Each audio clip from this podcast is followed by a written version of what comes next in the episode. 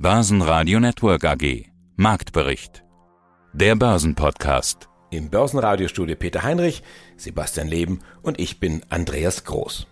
Börse interessiert mich heute nicht. Ich bin nur noch genervt vom Krieg in der Ukraine. Das sagte mir die Tage ein Interviewgast im Vorgespräch.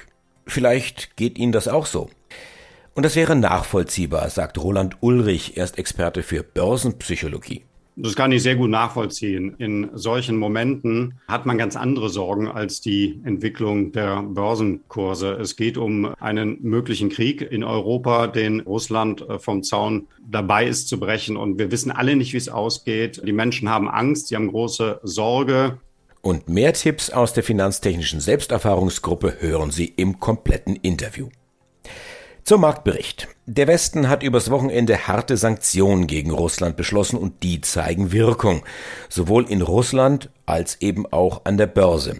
Die Märkte verlieren zum Teil deutlich, berappeln sich dann aber zum Handelsschluss wieder. Der DAX verliert am Montag 0,7 Prozent. Schlusskurs 14.461 Punkte. Der MDAX sogar im Plus 0,2 Prozent. Schlusskurs hier 31.873 Punkte. Der Ölpreis im Plus über 100 Dollar. Der Rubel dagegen im freien Fall. Die Rüstungsaktien dieser Welt im Höhenflug. Allein Rheinmetall 25 Prozent. Kein Wunder, wenn Deutschland der Bundeswehr 100 Milliarden Euro in die Hand drücken will. Die Banken dagegen sind die Verlierer des SWIFT-Ausschlusses der russischen Banken. Die deutsche Börse setzt russische Aktien vom Handel aus, Lufthansa streicht Flüge nach Russland, Schalke trennt sich von seinem Sponsor Gazprom und im Netz tobt der Cyberwar. Jüngstes Opfer Toyota. Die erste Runde an Gesprächen zwischen Russland und Ukraine wurde beendet. Es ist schwer zu bewerten, zumindest fanden sie statt. Der ukrainische Präsident unterzeichnet indes einen offiziellen Antrag zum EU-Beitritt. Unsere Top-Interviews vom Montag hören Sie jetzt in Auszügen. Da haben wir zum einen Gregor Rosinger. Er kann einen Bankenrun nicht ausschließen. China-Experte Mirko Wormuth über das Dilemma, in das sich China hineinmanövriert hat. Volker Schilling von Greif ist dabei. Jörg Krämer, Chefvolkswirt der Commerzbank und Marktanalyst Volker Hellmeier verortet die Profiteure des Ukraine-Kriegs in den USA. Mein Name ist Volker Hellmeier. Ich bin derzeit freier Finanzmarktanalyst ab 1.4. unter neue Flagge dann in Hamburg wieder tätig, aber das kommt dann zu einem späteren Zeitpunkt. Wir müssen auch feststellen, dass es in dieser ganzen Causa Ukraine Gewinner und Verlierer gibt. Und wenn ich mir die Situation derzeit anschaue, dann ist die Ukraine der größte Verlierer. Übrigens etwas, was ich 2014 bei Ausbruch der Krise gesagt habe. Ich habe gesagt, die Ukraine sind in einer geopolitischen Auseinandersetzung die Bauern im Schachspiel, die geopfert werden. Und damit sind wir jetzt genau konfrontiert. Die Ukraine ist der größte Verlierer, der zweitgrößte Verlierer ist Russland aufgrund der verfügten Sanktionen und der damit einhergehenden Folgen, die nicht nur kurzfristig, sondern auch mittelfristig sind, was Investitionstätigkeit des Westens dort anbetrifft, etc. pp. Der drittgrößte Verlierer ist die Europäische Union, weil uns das destabilisiert, weil es uns etwas kostet. Es wird zu stärkerer Inflation kommen, zu Zinserhöhungen. Also das hat negative Folgen im größeren Rahmen. China steht halb und halb dazwischen und der einzige Gewinner hier sind die Vereinigten Staaten. Sie haben ihre Ziele erreicht. Sie wollten, sie hatten Feindstatus gegenüber Russland und China verfügt. Sie haben damit die Teilung der Welt versucht. Und bezüglich Russland ist die Teilung der Welt jetzt gelungen. Das muss man deutlich sagen. Makroökonomisch, volkswirtschaftlich sind die Folgen in, Russ in den USA vollkommen überschaubar. Und ich weise noch mal darauf hin, während man Nord Stream 2 dicht gemacht hat, russische Ölimporte in die USA, die laufen weiter. Also insofern ist die Gewinner- und Verliererlage klar definiert. Was heißt es aber wirtschaftlich? Also ich sage, auch wegen der Ukraine-Krise wird der globale Aufschwung hier nicht scheitern. Im Gegenteil, wir haben Grundrauschen der Weltwirtschaft, drei Prozent Unterinvestitionen seit 2016, die jetzt aufgeholt wird. Wir haben die Konjunkturprogramme, die noch gar nicht äh, umgesetzt werden im Billionenbereich. Wir haben COP26 Umbau der, der gesamten globalen Industrie auf höhere Standards. Das heißt, ich muss optimieren oder ersetzen. All das wird weiterlaufen. Und jetzt kommen noch zusätzliche Themen dazu. Eine der Folgen wird nämlich sein, dass sich die westliche Welt noch schneller von fossilen Brennstoffträgern vor der Erfahrung jetzt mit Russland trennen wird. Das heißt, es werden noch mehr Mittel in alternative Energien, unter anderem Wasserstoff gesteckt. Und es kommt die Aufrüstung. Und auch das ist am Ende Wachstum. Das war in meinen Augen konsumtives, nicht investives Wachstum. Aber es wird kommen. Ja, mein Name ist Gregor Rosinger. Ich bin Generaldirektor und Mehrheitseigentümer des Finanzkonzerns Rosinger Group. Ich bin seit 1985 im Unternehmen tätig und während meiner aktiven Tätigkeit wurden unter meiner Federführung 67 Unternehmen weltweit an die Börsen gebracht und mehr als 300 institutionelle Kapitalmarkttransaktionen erfolgreich umgesetzt. Das werden andere vermutlich auch machen. Äh, kommt es jetzt zu einem Bankenrun? Das kann ich nicht sagen. Aber auch nicht ausschließen. Ich kann es nicht ausschließen. Genau das ist das Thema. Weil ich es nicht ausschließen kann, stelle ich die Positionen jetzt sicher. Der deutsche Bundeskanzler Olaf Scholz, der stellt ja alles auf den Kopf, was man an Sicherheitspolitik in Deutschland gerade von der SPD kannte. Deutschland sendet jetzt Waffen in die Ukraine, um die Soldaten dort zu unterstützen in ihrer Verteidigung gegen den Aggressor Russland. Die junge Außenministerin Annalena Baerbock wächst über sich hinaus in diesen Tagen, so lese ich Kommentare. Sie redet Tacheles. Die Welt schnürt ein Sanktionenpaket gegen Russland. Die schärfste Waffe dieses Pakets, so habe ich es verstanden, ist es, Russland vom SWIFT-System abzuschneiden. Warum ist diese Waffe so scharf? Ist sie überhaupt so scharf? Also die Waffe hat sicher eine gewisse Schärfe, speziell in Bezug auf den Westen. Es ist so, dass natürlich, wenn Technologie eingekauft wird, was mittlerweile ohnehin in bestimmten Bereichen verboten wurde, auch aufgrund von Sanktionen, aber wenn Technologie eingekauft wird, wenn Auslandszahlungsverkehr gemacht wird und dergleichen, dann ist es natürlich ein wesentlicher Unterschied, ob das Ganze über ein elektronisches System abgewickelt wird oder wie seinerzeit, ich sage jetzt zu Fuß im guten alten Ostblock, wo ich ja auch Geschäfte gemacht habe Mitte der 80er Jahre. Das ist nicht so, dass ich das nicht kenne. Das war einfach das Thema, dass man damals mit Telekopierer sich das Ganze bestätigt hat. Der Telekopierer, das war der Vorgänger des Telefax. Im Prinzip so müsste man arbeiten und das ist natürlich sehr aufwendig. Und dadurch werden viele Banken und viele Geschäftspartner einfach aus Effizienzgründen die Geschäftsverbindungen einstellen. Ich sage viele, ich sage bewusst nicht alle. Das heißt, es wird natürlich nach wie vor Geschäftsverbindungen geben, aber sie werden ungleich ineffizienter werden. Wenn jetzt unsere Außenministerin, also die Deutsche Annalena Baerbock sagt, vertrauen Sie uns, wir werden diese Waffen so einsetzen, also dieses SWIFT-System zum Beispiel, diese Sanktionen, dass sie uns eben nicht treffen. Spricht sie dann von Deutschland oder spricht sie von der, von der Allianz? Weil wenn ich Ihnen zuhöre, dann scheint es die österreichische Wirtschaft ganz massiv zu treffen. Es wird auch Deutschland massiv treffen. Das Thema ist, dass diese ganzen Researches von den Thinktanks in eine bestimmte Richtung gehen. Das heißt, man recherchiert und sagt, wo ist der erste Effekt, wo ist der Folgeeffekt man schaut aber nicht, dass sich das Ganze dann nämlich auch über den Konsum auswirkt. Da haben Sie natürlich von den Folgeeffekten dann auch weitere Folgeneffekte. Also das Ganze wird, äh, wird sich auch auf Deutschland auswirken, wird sich auch auf andere Länder auswirken. Unterschiedlich, je nachdem, in welchen Branchen das Exposure ist. Keine Frage. Also da hat die Frau Baerbock auf jeden Fall recht, dass es selektiv eingesetzt werden kann. Aber dass es keine Flächenauswirkung hat oder nur geringe Flächenauswirkung, das wird einfach nicht der Fall sein. Mein Name ist Volker Schilling, ich bin Gründer und Vorstand der Greif Kapital Management AG in Freiburg und nicht nur für die Unternehmensführung zuständig, sondern auch für den Blick auf die Kapitalmärkte.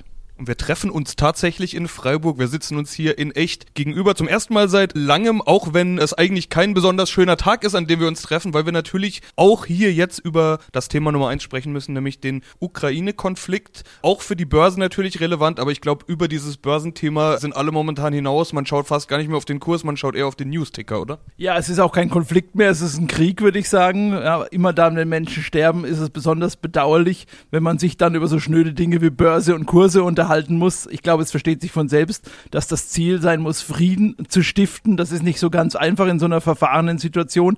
Das ist auch übrigens der Punkt, wo dann auch die Börsen wieder heftiger reagieren werden. Momentan bleiben wir im Konsolidierungsmodus. Die Wirtschaft betrifft es trotzdem, denn das Mittel der Wahl des Westens sind ja Sanktionen. Auch da muss man auf den News-Ticker schauen, was ist denn gerade aktuell. SWIFT ist das Thema, das lange diskutiert und jetzt beschlossen wurde. Äh, viele weitere Sanktionen. Der Westen sagt, diese Sanktionen werden Russland jetzt treffen. Und man sieht am Rubel, dass der beispielsweise schon sehr deutlich reagiert. Reichen diese Sanktionen aus Ihrer Sicht? Also der Rubel ist natürlich ein schöner Seismograph dafür, dass es wirtschaftlich tatsächlich Erfolg hat, was man da tut. Allein 25 Prozent in den letzten zwei Tagen. Ähm, wenn man mal langfristig sich das Ganze anschaut, in den letzten fünf Jahren stehen wir heute ungefähr 50 Prozent tiefer im Rubel. Aber natürlich ist es trotzdem so, dass man nicht damit rechnen darf, dass das sofort Auswirkungen hat, um jemanden in die Knie zu zwingen. Das hat langfristige Auswirkungen, Implikationen, die insbesondere dann spannend werden, wenn sie an die Substanz gehen, wie beispielsweise das Thema, die Notenbank zu sanktionieren. Ich musste selbst erstmal gucken, wie macht man das denn eigentlich? Ja, weil ich davon ausgehe, dass die Masse der Gelder ja tatsächlich in Russland liegen, was auch tatsächlich so ist. Aber dennoch hat auch die Notenbank Auslandsvermögen, die jetzt eingefroren wurden und man auch schneidet auch diese Notenbank vom SWIFT-System ab, so dass es nicht so einfach ist, das Geld dort noch zu konvertieren in andere Währungen, geschweige denn damit jemanden dann zu bezahlen. Innerhalb des Landes wird es mit Sicherheit noch möglich sein, da wird man auch Wege finden. Und man arbeitet ja auch, das ist vielleicht das negative Signal an die Autokraten dieser Welt, man arbeitet natürlich an Alternativen zu SWIFT, weil SWIFT darf man nicht vergessen, ist eine Veranstaltung der westlichen überwiegend freien Welt. 25 Mitglieder, 17 davon sitzen in Westeuropa. Äh, Russland hat einen Sitz bei SWIFT, ist genossenschaftlich organisiert. China hat auch einen Sitz, aber die Mehrheit liegt woanders. Und wahrscheinlich ist das Signal an viele Staatslenker dieser Welt, die nicht wollen, dass der Westen ihnen in ihre Finanzen reingreift, dass sie sich ein eigenes System zulegen müssen. Mein Name ist Roland Ulrich. Ich bin Experte für Finanz- und Börsenpsychologie und beschäftige mich ausgiebig mit der Entwicklung an den Märkten aus psychologischer und eben auch aus neurowissenschaftlicher Sicht. Ich habe vergangene Woche ein Interview gehabt mit einem Börsianer, der mir im Vorgespräch gesagt hat, Andreas, ich habe heute eigentlich überhaupt keinen Bock auf Börse. Mir geht das alles so nah und das Thema Börse geht mir, Verzeihung, am Arsch vorbei. Zitat Ende. Können Sie das nachvollziehen? Das kann ich sehr gut nachvollziehen. In solchen Momenten hat man ganz andere Sorgen als die Entwicklung der Börsenkurse. Es geht um einen möglichen Krieg in Europa, den Russland äh, vom Zaun dabei ist zu brechen. Und wir wissen alle nicht, wie es ausgeht. Die Menschen haben Angst, sie haben große Sorge. Keiner weiß, weil Putin vollkommen unberechenbar ist, was der nächste Schritt ist. Er droht, er macht Ankündigungen, steht gleichzeitig im eigenen Land natürlich unter gewaltigem Druck. Die Sanktionen nehmen Ausmaße an die wirklich jeder Russe am eigenen Leib zu spüren bekommen wird. Und das wird gewaltigen innenpolitischen Druck auf Putin ausüben. Aber wir wissen alle nicht, wie diese Geschichte ausgeht. Deswegen kann ich das sehr gut nachvollziehen, wenn in diesem Umfeld viele Menschen sagen, Börse ist so ziemlich das Letzte, was mich jetzt betrifft oder interessiert. Auf der anderen Seite Börse ist auch so ein bisschen der Puls der Wirtschaft und die meisten Menschen sind ja direkt oder indirekt an den Märkten investiert. Man hat fürs Alter vorgesorgt oder ist dabei vorzusorgen. Man hat sein Geld angelegt, man hat seine Ersparnisse in den letzten Jahren, weil wir ja alle in die Aktienmärkte geprügelt worden sind, weil es ja faktisch alternativlos war. Wir sind natürlich investiert mit unserem eigenen Geld und wenn es ums eigene Geld geht, dann guckt man eben schon auf die Börsenkurse und dann überlegt man sich eben schon, ob man reagieren sollte in die fallenden Kurse hinein zu verkaufen oder eher nicht, ob man es aussitzen sollte, nach dem Motto, was einem natürlich jeder Bankberater sagt, äh, Krisen und Crash muss man aussitzen. Wir sind alle langfristig im Markt dabei, was aber auch nur die halbe Wahrheit ist. Also es betrifft uns letztendlich schon, obwohl wir alle wissen, dass es eigentlich in diesem Umfeld einer kriegerischen Auseinandersetzung sehr, sehr viel wichtigere, sehr viel existenziellere Themen gibt als die Börse. Außenministerin Annalena Baerbock war ja nach Russland gereist, hatte mit Außenminister Lavrov gesprochen und stellt jetzt fest, der hat mich angelogen. Putin hat uns alle angelogen, Lavrov hat mich angelogen und war völlig fassungslos. Kann ein Laie eine Lüge erkennen?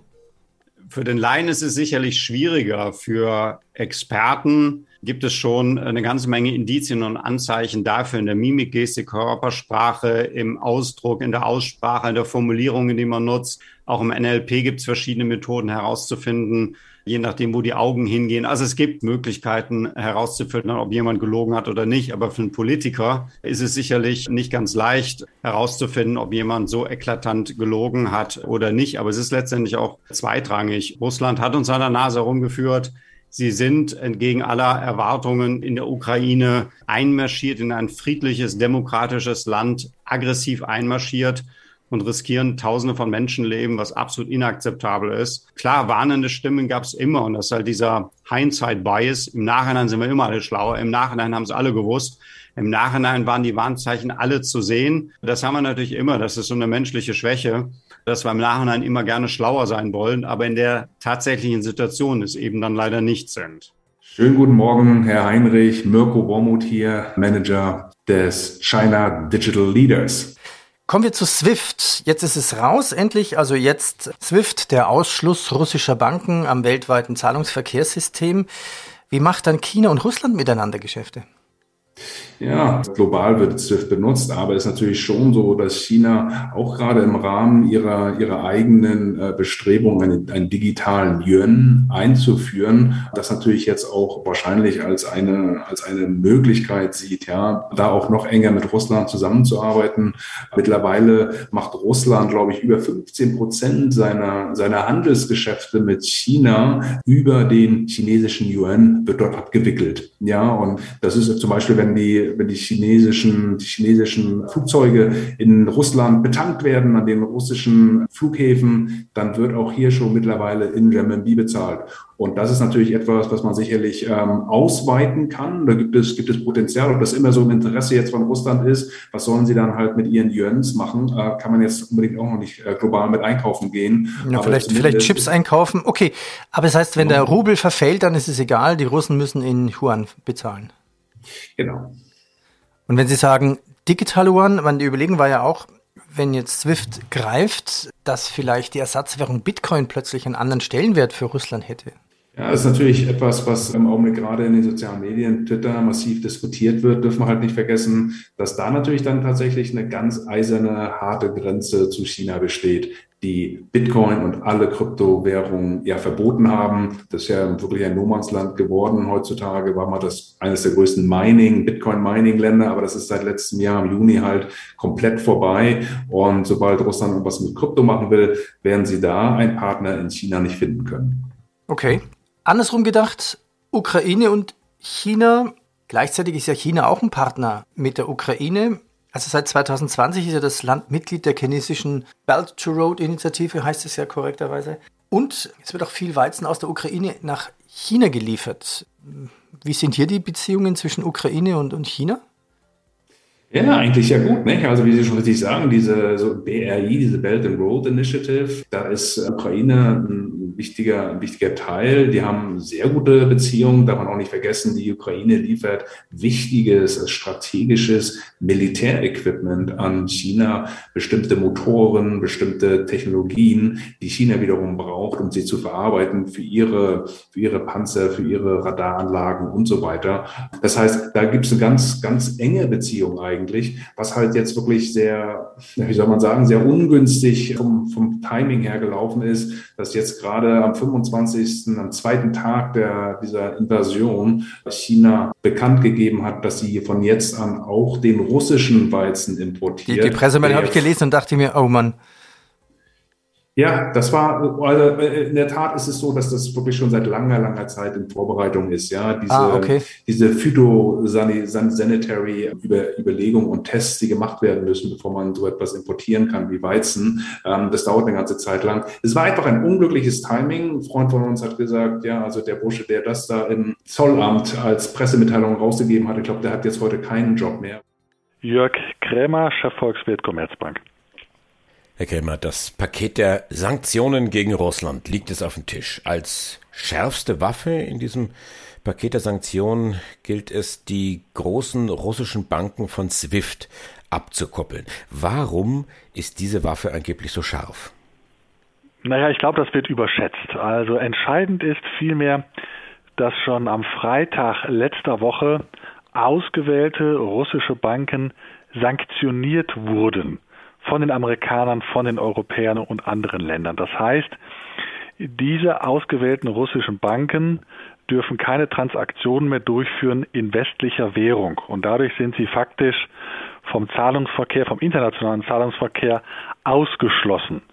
Das Abklemmen vom SWIFT-System ist für diese Banken eigentlich ja schon weitgehend wirkungslos, weil sie ja ohnehin nicht mehr international äh, Überweisungen ausführen können Das Abklemmen dieser Banken von SWIFT hätte allenfalls den zusätzlichen wirtschaftlichen Schmerz, dass es für diese sanktionierten russischen Banken ohne SWIFT administrativ schwieriger wäre, Geschäfte zu machen mit Hilfe nicht sanktionierter russischer Banken. Das ist es aber auch. Aber das entscheidende Negative für die betroffenen russischen Banken ist nicht unbedingt das Abklemmen von SWIFT, sondern das äh, Verbot, grenzüberschreitende Transaktionen zu machen, zum Beispiel in Dollar oder in Euro. Und das wird einen Wladimir Putin sehr stark beeindrucken. Das kann ich Ihnen nicht sagen. Es sind ja nur ausgewählte wichtige russische Banken sanktioniert worden und von SWIFT abgeklemmt worden, nicht alle. Also offensichtlich haben sich gerade die Europäer die Möglichkeit damit offen gelassen, ihre Gasrechnung noch zu bezahlen per Überweisung, denn es hat ja wohl keiner Lust, mit dem Geldkoffer nach Moskau zu reisen. Worauf ich hinaus will, unsere Politiker haben jahrelang, jahrzehntelang auf wirtschaftliche Abschreckung gegenüber Russland reagiert, gegen die militärische Abschreckung der Russen. Jetzt stellen wir fest, die Rechnung, die geht nicht auf. Was macht man jetzt aber? Man setzt wieder wirtschaftlich eins drauf. Ja gut, ich meine, man darf nicht zu viel von diesen Sanktionen erwarten. Diese Sanktionen sorgen für wirtschaftliche Probleme im Hier und Jetzt, aber was wir noch nicht erwähnt hatten, das sind die Exportbeschränkungen des Westens, insbesondere für Hightech-Güter mit Blick auf Russland. Und wenn Russland an diese Hightech-Güter wie Computerchips nur noch schwer rankäme, dann macht es das für Russland noch schwieriger, seine Wirtschaft jenseits des Rohstoffsektors zu entwickeln. Und wir haben ja schon gesehen, seit den relativ moderaten Sanktionen im Gefolge der Annexion der Krim 2014, diese moderaten Sanktionen hatten schon genügt, dass Russland, gemessen am Pro-Kopf-Bruttoinlandsprodukt, sich seither unterdurchschnittlich entwickelt, relativ zur Europäischen Union, also wirtschaftlich gesehen relativ zurückfällt. Und mit den Sanktionen jetzt sowohl im Finanzsektor als auch die Exportbeschränkungen für Hightech-Güter wird Russland in den kommenden Jahren massiv wirtschaftlich zurückfallen. Und das schwächt natürlich auf die lange Sicht auch die militärischen Fähigkeiten, denn die militärischen Fähigkeiten hängen ja irgendwo, zumindest in der langen Sicht, auch ab, ja, von der wirtschaftlichen Kraft eines Landes, von der Fähigkeit, Ressourcen hervorzubringen. Von daher, diese Sanktionen, denke ich, führen nicht dazu, dass Putin jetzt irgendwie sein Verhalten im Hier und Jetzt ändert, aber es äh, schwächt eben seine wirtschaftlichen und damit auch militärischen Möglichkeiten in der langen Sicht. Außer das wäre jetzt ein Punkt, ich würde normalerweise Danke sagen, aber außer, und Russland hat ja ganz viele Goldreserven, da könnte eine Preisbeeinflussung ja da sein aus Russland. Eindeutig ja, aber das sehe ich nicht. Also es kann, der Westen muss ja das Interesse haben, dass Gold nicht steigt, weil ansonsten Russland der Gewinner wäre bei den Goldreserven. Ähnlich ist es jetzt ja auch. Alle, alle Dinge, die Russland exportiert, ob das Palladium ist, ob das Energierohstoffe sind, die bewegen sich alle an den Höchstständen. Und das heißt, äh, Russland profitiert an sich dort, wo sie noch ihre Rohstoffe weiterverkaufen können, von diesen erhöhten Preisniveaus. Und deswegen wünsche ich den Menschen im Sinne des Humanismus, dass wir aus dieser Eskalationsspirale, wie eingangs dargestellt, durch Diplomatie rauskommen. Dafür brauchen wir ein Stück weit Empathie und aus dieser Eskalationsspirale vor allen Dingen. Denn es gibt eine Analogie zu 1914. Es war ein kleines, unbedeutendes Land. Es war eine bedeutende Persönlichkeit, die dort umgebracht worden ist. Es waren zwei. Es war ja nicht nur der Thronfolger, sondern auch seine Frau. Aber aus dieser Konstellation hat sich ein Weltkrieg entwickelt. Und wir müssen uns wirklich die Frage stellen, am Ende, auch hier in Europa, sind wir bereit, denn Europa wäre das Schlachtfeld, sind wir bereit, wegen eines Failed State Ukraine am Ende eine solche globale Konstellation herbeizuführen, die auch am Ende atomar geführt werden könnte. Diese Frage müssen wir uns stellen und ob es da nicht besser ist, dann andere Lösungen zu wählen, die für die Menschen in der Ukraine, aber auch für uns in Europa sinnstiftender sind. Das ist die, die Kernfrage, vor der die Politik in Europa, in der Ukraine, in Russland und global steht. Börsenradio Network AG. Marktbericht. Der Börsenpodcast.